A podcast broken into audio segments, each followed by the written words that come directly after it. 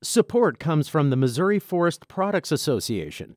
Missouri produces wood pallets, railroad ties, white oak barrels, hardwood floors, and more. Details on the variety of products made in the state are at choosewood.com. It's Monday, March 6th. This is The Gateway. I'm Wayne Pratt. Cover crops are becoming more popular among farmers in the Midwest because they can lower costs and protect land you know, it's beneficial to us.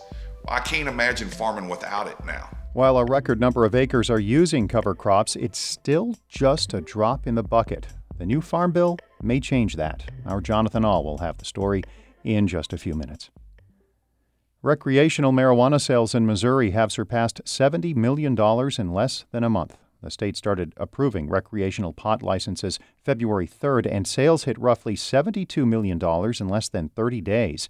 Overall, Missouri's 200 dispensaries brought in slightly more than $100 million in total marijuana sales over that period. The Missouri Cannabis Trade Association says the state has outpaced Illinois in recreational sales. That state totaled slightly less than $40 million in its first month. The association says Missouri's legal cannabis industry could top $1 billion in revenue this year. A Washington University professor's research on patients who are hospitalized for mental health problems has prompted federal lawmakers to make sure they are included in health surveys. St. Louis Public Radio's Sarah Fentem reports the new provision will ask hospitalized patients questions that could improve care.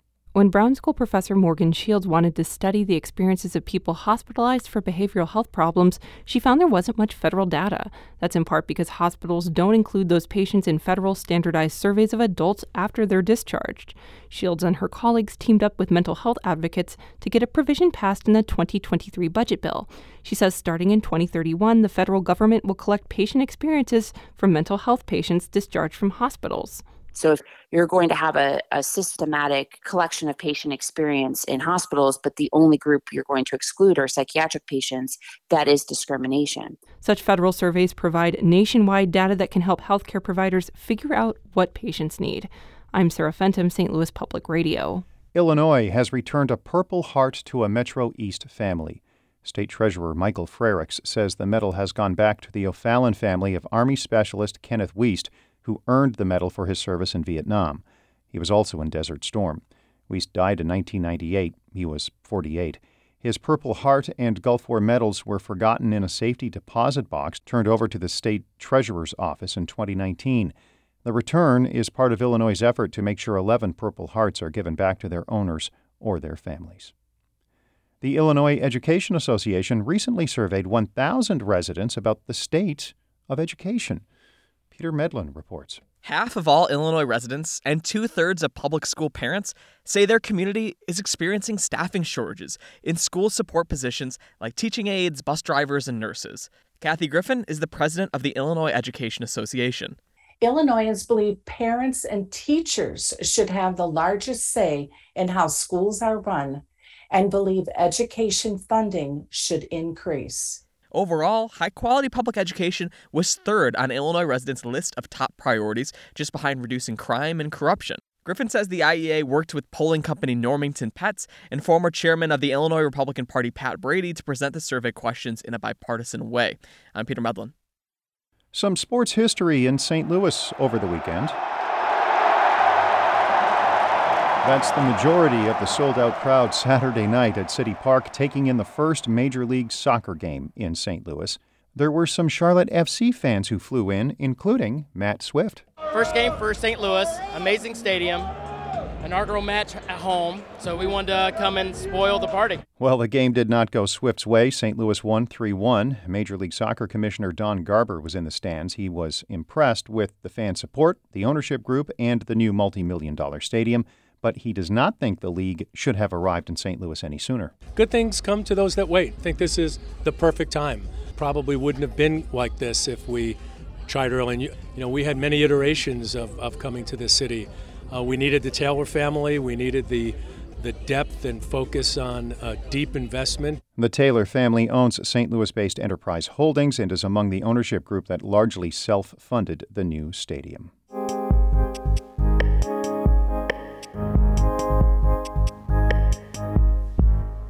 More Midwestern farmers are planting cover crops. The record high usage of off season crops that help the soil is still a tiny fraction of the total number of acres of farmland. St. Louis Public Radio's Jonathan Ahl reports on efforts to increase the use of cover crops and how that may be part of the next farm bill. Tim Gottman's 2,400 acre farm in northeast Missouri, about 30 miles outside of Hannibal, looks harvested. But among the remnants of corn stalks are blobs of green plants that are thriving despite the cold and windy conditions of late winter in the Midwest. Gottman points to acres of gently sloping land wet from a recent rain. So all this water would be running that way, and and if them terraces weren't there and the and this green the wheat and rye weren't here, it would just allow the water to run faster and take the soil with it. And when the soil's leaving, your fertilizer's going with it. Gottman is a big fan of cover crops and he says they're working to improve the bottom line of his corn and soybean farm. Back in his barn, he says it's more important to him to improve the land that has been in his family for more than 150 years. It's more to make the land at least as good as it was when we got it, if not better. Because we're just stewards of it. Gottman is not alone in increasing the use of cover crops the University of Illinois completed a study using a combination of USDA reports and satellite images to produce the most accurate survey of cover crop usage in the Midwest. The study found in the past 10 years the number of acres with cover crops tripled, but it comes with a big caveat. It is certainly not at a level that would be necessary for some of the challenges, like the water quality challenges, like soil erosion, it's going to take a lot more acres to get there. Jonathan Coppess is the director of the University of Illinois Ag Policy Program. He says the new data shows the cover crop usage went from 1.8% to 7.2%, a big jump, but still a small number of acres. Coppess says he hopes there will be more incentives for cover crops put into the Farm Bill that's up for renewal this year. He says there could be more bipartisan support for a program that can help reduce fertilizer costs and work to address climate change because cover crops can also help take carbon out of the atmosphere. We can use it maybe to design up policies that will help incentivize the behavior, help incentivize the practice. Um, it can maybe help jumpstart that by showing, you know, funds going in for this practice will get response on the ground and we can measure it. Cover crop usage is also getting endorsements from large agriculture groups, including the National Corn and Soybean Growers Associations. Kurt Beckman is the Director of Environmental Programs for Missouri Corn and works on national initiatives. He says there's been a lot of progress, but there needs to be more. I am a little bit surprised that we're only at 7 8%. Um, and I think that's part of the effort now is to figure out okay, how do we get that to 15% in the next five years? Beckman says his group's focus has been on education and getting resources to farmers who want to plant cover crops. He says the Farm Bill could be part of that expansion, but he also says it's important for farmers to be encouraged and not forced. Really, just want to make sure that it's voluntary. We don't want to mandate anything. We don't want farmers to be forced into planting cover crops on their acres. Um, we want them to make those decisions. They know their land better than anyone. 65% of Tim Gottman's farmland has cover crops on it but he's also wary of too many incentives to get more farmers on board. He says people who chase grants aren't as successful. He wants to see each farmer figure out how cover crops work for them. Maybe it's rye and wheat on his land and radishes on the farm down the road. Like I say, we have neighbors doing it exact opposite of what we're doing, but we're all happy with how we're doing it because the end result is we're holding our soils, we're, we're getting good yields. You know, it's beneficial to us. I can't imagine farming without it now. The current Farm Bill expires in September, and incentives for cover crops will be a tiny sliver of what looks to be more than a half a trillion dollar package. But there will be countless programs and initiatives competing for those dollars. I'm Jonathan Ahl, St. Louis Public Radio. That story was produced also by Harvest Public Media, which is a collaboration of newsrooms in the Midwest. The Gateway is a production of St. Louis Public Radio, a listener supported service of the University of Missouri St. Louis. Music by Ryan McNeely of Adult Fur. I'm Wayne Pratt.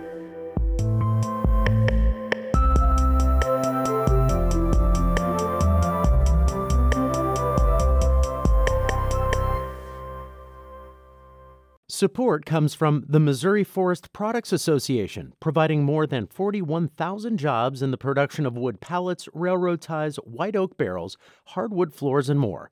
Details at choosewood.com.